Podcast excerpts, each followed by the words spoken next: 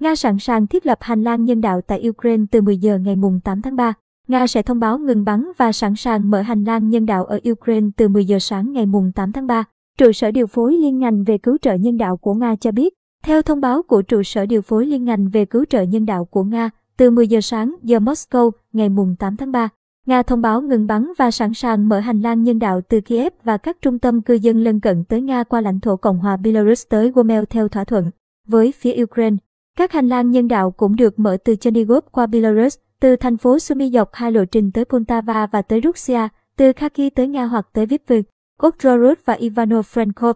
Hành lang nhân đạo từ Mariupol cũng được mở dọc hai tuyến tới Nga và Zaporizhzhia. Nga đã đề xuất với Kiev để nhất trí trước ba giờ sáng giờ Moscow ngày tám tháng ba về hành lang nhân đạo và thời gian mở hành lang nhân đạo. Tuyên bố này được chuyển khẩn cấp cho phía Ukraine. Phó Thủ tướng Ukraine Irina Andreeva Verichuk và một đề xuất sẽ được đưa ra để thống nhất trước ba giờ sáng giờ Moscow ngày tám tháng ba. Về các tuyến đường nói trên và thời gian các hành lang nhân đạo bắt đầu hoạt động, thông báo cho biết, Nga và Ukraine cũng sẽ thiết lập đường dây liên lạc để trao đổi thông tin về việc sơ tán dân thường bắt đầu từ chín giờ ba mươi phút ngày tám tháng ba. Để thực hiện các biện pháp sơ tán dân thường và công dân nước ngoài dọc theo các tuyến đường đã thỏa thuận trong chiến dịch nhân đạo, từ chín giờ ba mươi phút theo giờ Moscow ngày tám tháng ba. Một đường dây liên lạc liên tục sẽ được thiết lập giữa hai phía Nga và Ukraine để cùng trao đổi thông tin về việc chuẩn bị và thực hiện sơ tán dân thường và công dân nước ngoài. Trụ sở điều phối liên ngành về cứu trợ nhân đạo của Nga cho biết, vòng đàm phán thứ ba Nga-Ukraine đã diễn ra tại Belarus ngày